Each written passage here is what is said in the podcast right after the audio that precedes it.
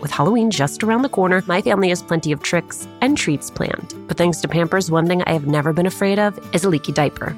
Fear no leaks with new and improved Pampers Swaddlers, now featuring a blowout barrier at the back waist that helps prevent up to 100% of leaks, even blowouts. We've always looked forward to getting the girls dressed up for Halloween when they were babies, and with Pampers, we knew that in addition to being absolutely adorable in their costumes, they would be dry, clean, and comfortable. With Swaddlers, you can rest assured that you have superior leak protection while keeping baby skin healthy. Pampers Breathe Free Liner wicks away wetness, allowing baby skin to breathe, while the lock-away channels help keep baby's skin dry and healthy. Pampers Swaddlers are dermatologist approved by the Skin Health Alliance, hypoallergenic, and free of parabens and latex. Pampers Swaddlers are available in sizes newborn to size 8 and now feature designs with the newest animal characters, Shiloh the elephant and Freddy the duck. For trusted protection, trust Pampers, the #1 pediatrician-recommended brand. Download the Pampers Club app today and earn Pampers Cash. Redeem your Pampers Cash for exclusive Pampers coupon savings and rewards. A little update on our March 27th live recording of Latina to Latina. You did it. You sold out our early bird tickets. Thank you, thank you, thank you. There is still time to grab your regular tickets while they last. Again, the details. We are partnering with our friends at Poderistas to bring you a conversation with New York Times bestselling author Xochitl Gonzalez. It is happening at the William Vale in Brooklyn on March 27th. You can find the link to purchase tickets on our Instagram page at Latina to Latina or on mine at Alicia Menendez XO. I cannot wait to see you.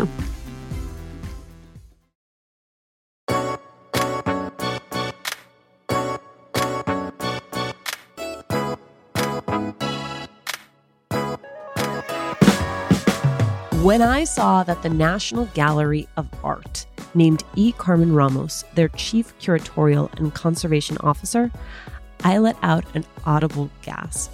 Just imagining the power that she's going to have to shape what is considered American art and who is considered an American artist. She spent 11 years at the Smithsonian American Art Museum as the acting chief curator and curator of Latinx art. Before that, she was assistant curator at the Newark Museum of Art in my beloved New Jersey. And we're going to get into a lot of what happens beyond the gallery walls, the ways Carmen was made to feel she didn't belong, that the communities she was trying to spotlight weren't worthy, and how she kept showing up so that we could all see ourselves and the places we come from on the walls of some of the most prestigious museums in America. Carmen, thank you so much for doing this. Oh, my pleasure. I want you to tell me about the first art you were ever exposed to. That's a good question.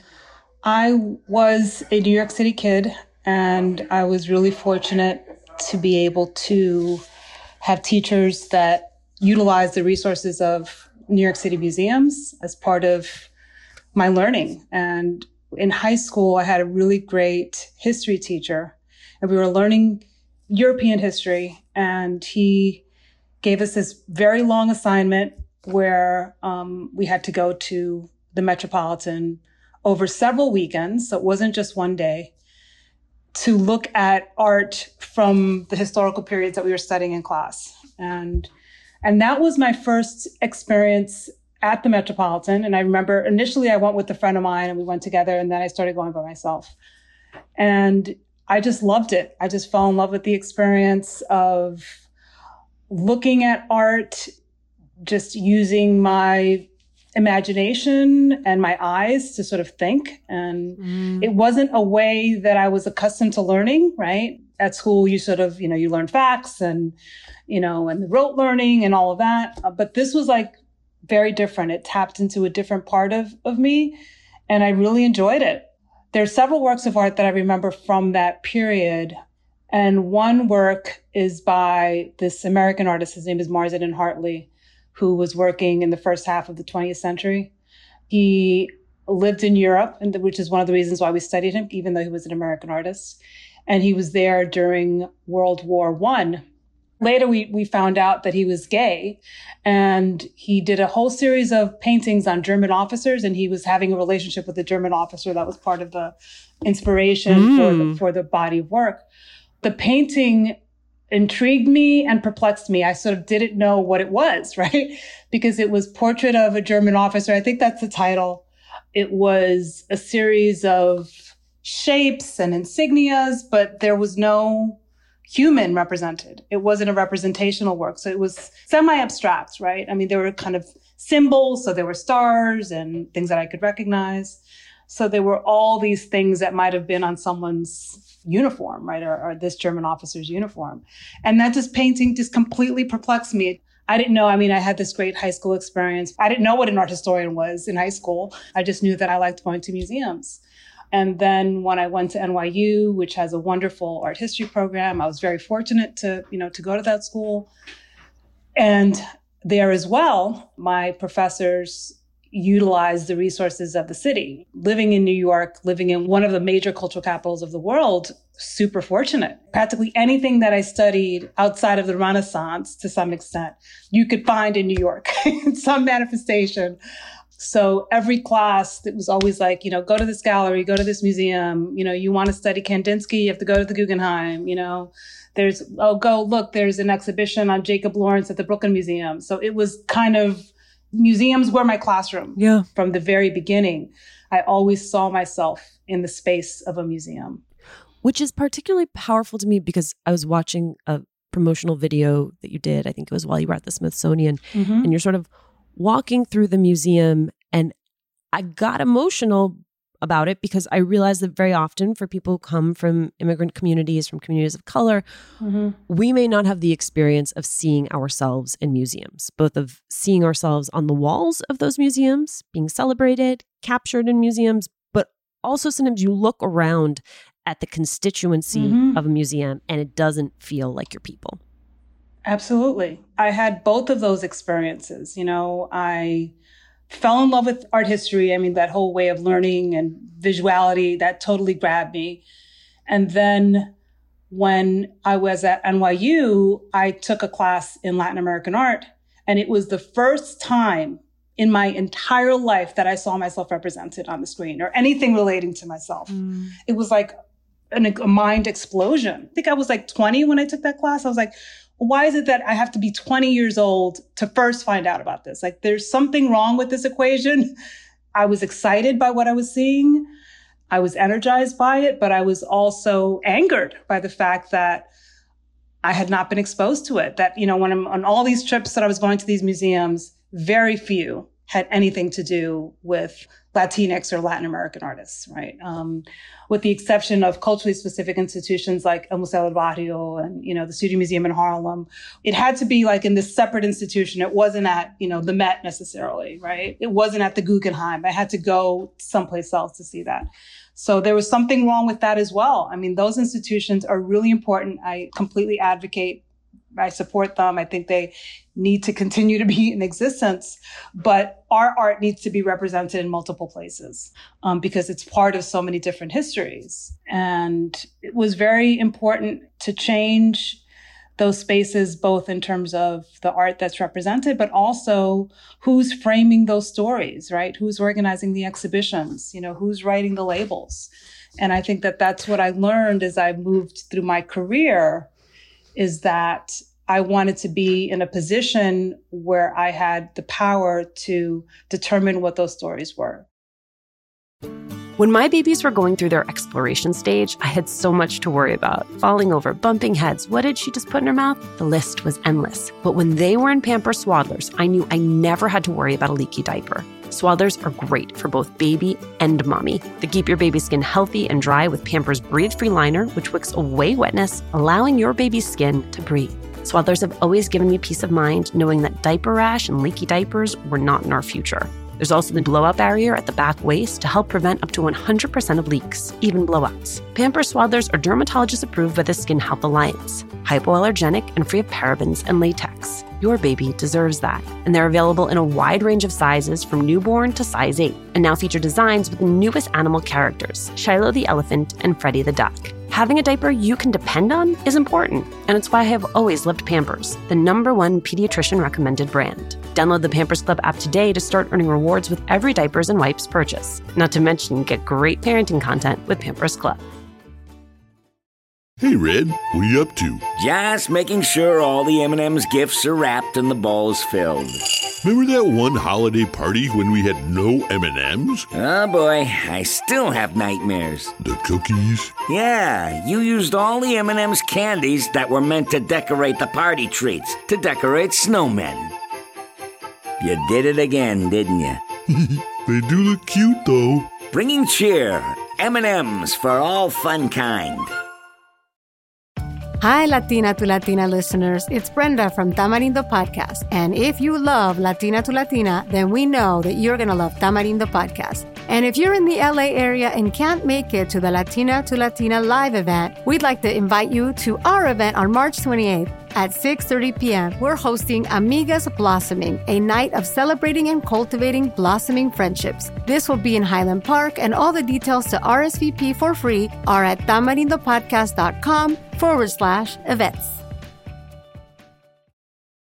Carmen, can you give me an example of how something that you have curated might have been different had it not been done by someone with your lived experience? I think there's an exhibition that I organized in 2017. It was called Down These Mean Streets, Community Place in Urban Photography. And it's a show that I really loved, in part because it was an urban exhibition. Really, a lot of the work that I've done has been about contesting exclusion, right? It's, you know, many of these artists have not been included in exhibitions. They have not been included in the history of art, in the narrative of American art, in the narrative of specific mediums, right? Like the history of photography. On so many levels, they've been largely left out. And a lot of my work has been about challenging that exclusion. And I call that exhibition out because I was able to do a couple of things, right? I was able to say, well, these artists were working at this time, right? And they made significant work about the urban experience, right? But I was also able to nuance the way that we understand what they were doing. So it's not only that they were working, right, but that they were working to critique the ways in which urban communities were being treated in the 70s and 80s. These were very difficult times for places like, you know, New York, Los Angeles, Detroit, you know, Newark, all these, you know, major urban environments. So I was able to show how they were critiquing that at the same time that they were acknowledging the beauty, really, of communities that existed there, and to show that kind of dichotomy. And I think part of that was, you know, really looking at their work, also learning from my own experience, like having lived in those kinds of environments. That was really important to understanding their perspective. In many ways, I shared their perspective. You have to advocate in some way for others, right? You have to explain why others deserve a literal spot on the wall. Mm-hmm. Can you tell me about a time where you needed to explain or push through resistance to that inclusion? That's been the history of my career, even in graduate school. I mean, I remember everything from the foundations of art history are perceived to be German. So some of the first art historians were German and, you know, the history of art. So as art historians, we're required to, if you go to the PhD level, you have to learn to read German. And so there are all these like hierarchies about, you know, which languages are valid. So Spanish and Portuguese are not included in that. And I was just like, why is that? You know, why are these languages not valid? And I had to, I didn't win that fight, mind you, but I fought against it. I said, these languages should be considered valid, you know, within the context. Like no one who speaks Portuguese or Spanish has written important art history. We know that that's not true. I remember professors, you know, telling me, you have to prove that this artist is valid, is worthy of you writing a paper, you know, on their work. And these are artists that are like acknowledged today as important artists. And that is, you know, every job that I've had, I've encountered that. My first job as a curator, there was so much resistance against me being there that I was not even allowed to sit with the curatorial department. I had to sit in another part of the museum. I tell everybody I was treated like Rosa Parks. I go sit in the back of the bus. And it was horrible. It was really demoralizing. And eventually I was moved because there was a community advisory committee and they put pressure on the leadership. They're like, she needs to, you know, be with the curators, you know. And eventually it happened, but it was, again, pressure. But let me ask you about that, because part of what I'm hearing from you is that it wasn't just individual pressure. It wasn't just pressure from you. Mm-hmm. It was building a universe around you that could collectively pressure. My experience at the Smithsonian American Art Museum was different. I felt much more part of a team, and I was working with a lot of other colleagues, and there was a lot of overlap with the work that we were doing. So I think that there was support in that way. I've always had to take what I call an educational approach to communication, where I have to really explain things in great detail in a way that I think a lot of other curators don't, because a lot of what they're talking about, the artists that they're advocating for, are much more well-known. But a lot of the artists that I'm advocating for, people don't know them at all. There are a few. People know Anna Mendieta. People know, Felix Gonzalez-Torres. They know the sort of the major artists. But, do they know Scherezade Garcia? Do they know, Freddy Rodriguez? Do they know Juana Valdez? I mean, there are a lot of artists that they don't know. And I've been actually thinking about this a lot, because I'm leaving the Smithsonian. I'm starting this new job at the National Gallery, and I've been cleaning up my office and, just looking at notes, all the work that I did, all the talking that I did. It's a lot of talking, a lot of explaining of who this is and why they're important and how this relates to multiple histories, how their work relates to the sort of established art history that you know, and then this other story that you may not know about. So it was a lot of work. And I've often had to get support from outside the institution. It's very important to have a support system. Absolutely. Both on the mentorship level, but also on the peer level, to be able to kind of go for that advice at the higher level, but also speak to other people that are at your level and that are experiencing similar challenges, I think, because you can really learn from each other and provide that support. I love that you referenced Scherezade, because I interviewed her at her house, which was a wild experience because, she was spray painting life rafts in the backyard. And I was like, this is Alice in Wonderland. This is some magical vortex that I have entered into. She's unbelievable. I know. I just visited with her last weekend, so she's been on my mind. I love her so much. And when I look at her work, of course, Scherezade is Dominican. I'm Cuban-American, and the ethos of the Caribbean is very present in her work. And I find myself, coming from a Caribbean heritage, very drawn to Caribbean art. And I think part of what is interesting about someone who's trying to expand Latinx art in these spaces is that even within that, you're talking about an incredible range of artists and experiences. I wonder if you can ever fully wrap your arms around the complexity in one medium representing such a diverse and vibrant community. No, it's never ending. This is something I've been thinking about because I'm looking through all my files. No, I love that I'm finding you at this retrospective moment. Yeah, I'm definitely in a retrospective moment. And I'm keeping some things because I'm also thinking about my archive. What is my legacy going to be? How can someone grow from the way that I approached my work? And so one of the first things that I did when I got to SAM was I printed a list of everything that they had in the collection, Latinx related. And I started color coding it. All the Cuban American artists are blue. These artists are yellow. These artists are pink. Had it filled with stickies and all sorts of things. I was counting and just kind of getting my hands around this complexity, because I think that's something also that I knew from being from New York, because there's so many communities even within New York. There's a Cuban American community, there's a Puerto Rican community, there's a Dominican community, there's, all these people from Latin America who may not be part of a huge community, but are present. So someone like Alfredo Jaar, has been living in, New York since, I think, the late 70s or 1980.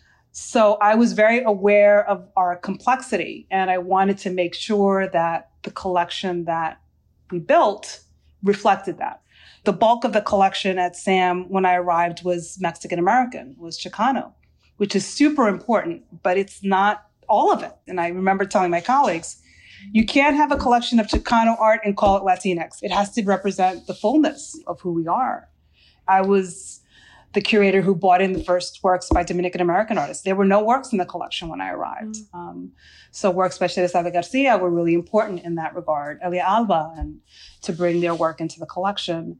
But also stylistic diversity. You know, one of the first artists that I advocated for was the Cuban American artist Carmen Herrera. I mean, I knew of her work. I knew that she'd been living in New York since, you know, the late 30s, and that when you looked her up in the Wikipedia page, it said she was a Cuban artist. And yes, she is. I'm not saying that she's not, but she's a Cuban American, right? She's been living here and has not, you know, was not part of American art collections. I remember when we finally acquired her work, I wrote a blog post saying, welcome Carmen Herrera, American artist. She is practically 100 years old and we're now welcoming her as an American artist. So it was really important to show this stylistic range. We need to embrace the complexity of who we are. I think many curators feel a great sense of inadequacy because the task is so daunting. We feel a great sense of responsibility to the artists that we believe in, that have made huge contributions through the impact of racism, have not gotten their due. Next up, National Gallery. Are you excited? Are you scared? How are you feeling about it? I'm totally excited. I'm really excited about being at this very special museum that has this amazing national, international reputation, that it has both European and American art. I've traditionally worked for American art museums. That's been my kind of my focus, even though my studies have been, you know, broader than that. I'm really excited to work for an institution that has articulated this very ambitious mission of wanting to be a museum for the people, and to think about that and lead a team of curators that is thinking about how to implement that is really thrilling. So part of it is acquisitions, you know, part of it is the exhibitions that we present. Part of it is the stories we tell, you know, the way we tell those stories, the partnerships that we build with communities. So I'm totally excited about this new opportunity.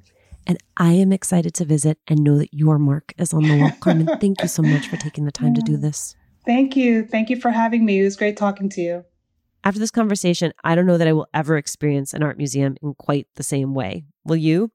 Because in the past, I'd look at what was on the walls without the same appreciation for how it ended up there and who pushed to have it there. I mean, sure, I have noticed who is missing, the gaps in curation, but this conversation with Carmen gave me a stronger appreciation for the work that people like Carmen are doing to close those gaps, and how that work, which I think can be replicated across a lot of different industries, can shift our fundamental understanding of who we are.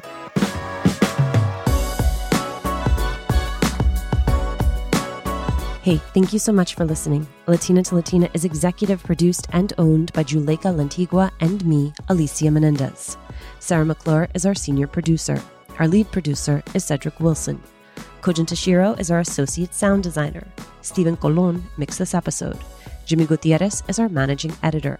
Manuela Bedoya is our social media editor and ad ops lead. We love hearing from you. Email us at hola@latinatolatina.com. Slide into our DMs on Instagram or tweet us at Latina to Latina.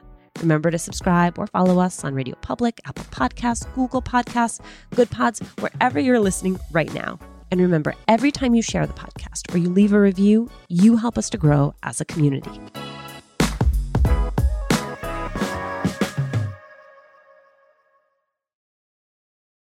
A little update on our March 27th live recording of Latina to Latina. You did it. You sold out our early bird tickets. Thank you, thank you, thank you. There is still time to grab your regular tickets while they last. Again, the details. We are partnering with our friends at Poderistas to bring you a conversation with New York Times bestselling author Xochitl Gonzalez. It is happening at the William Vale in Brooklyn on March 27th. You can find the link to purchase tickets on our Instagram page at Latina to Latina or online at Alicia Menendez XO. I cannot wait to see you.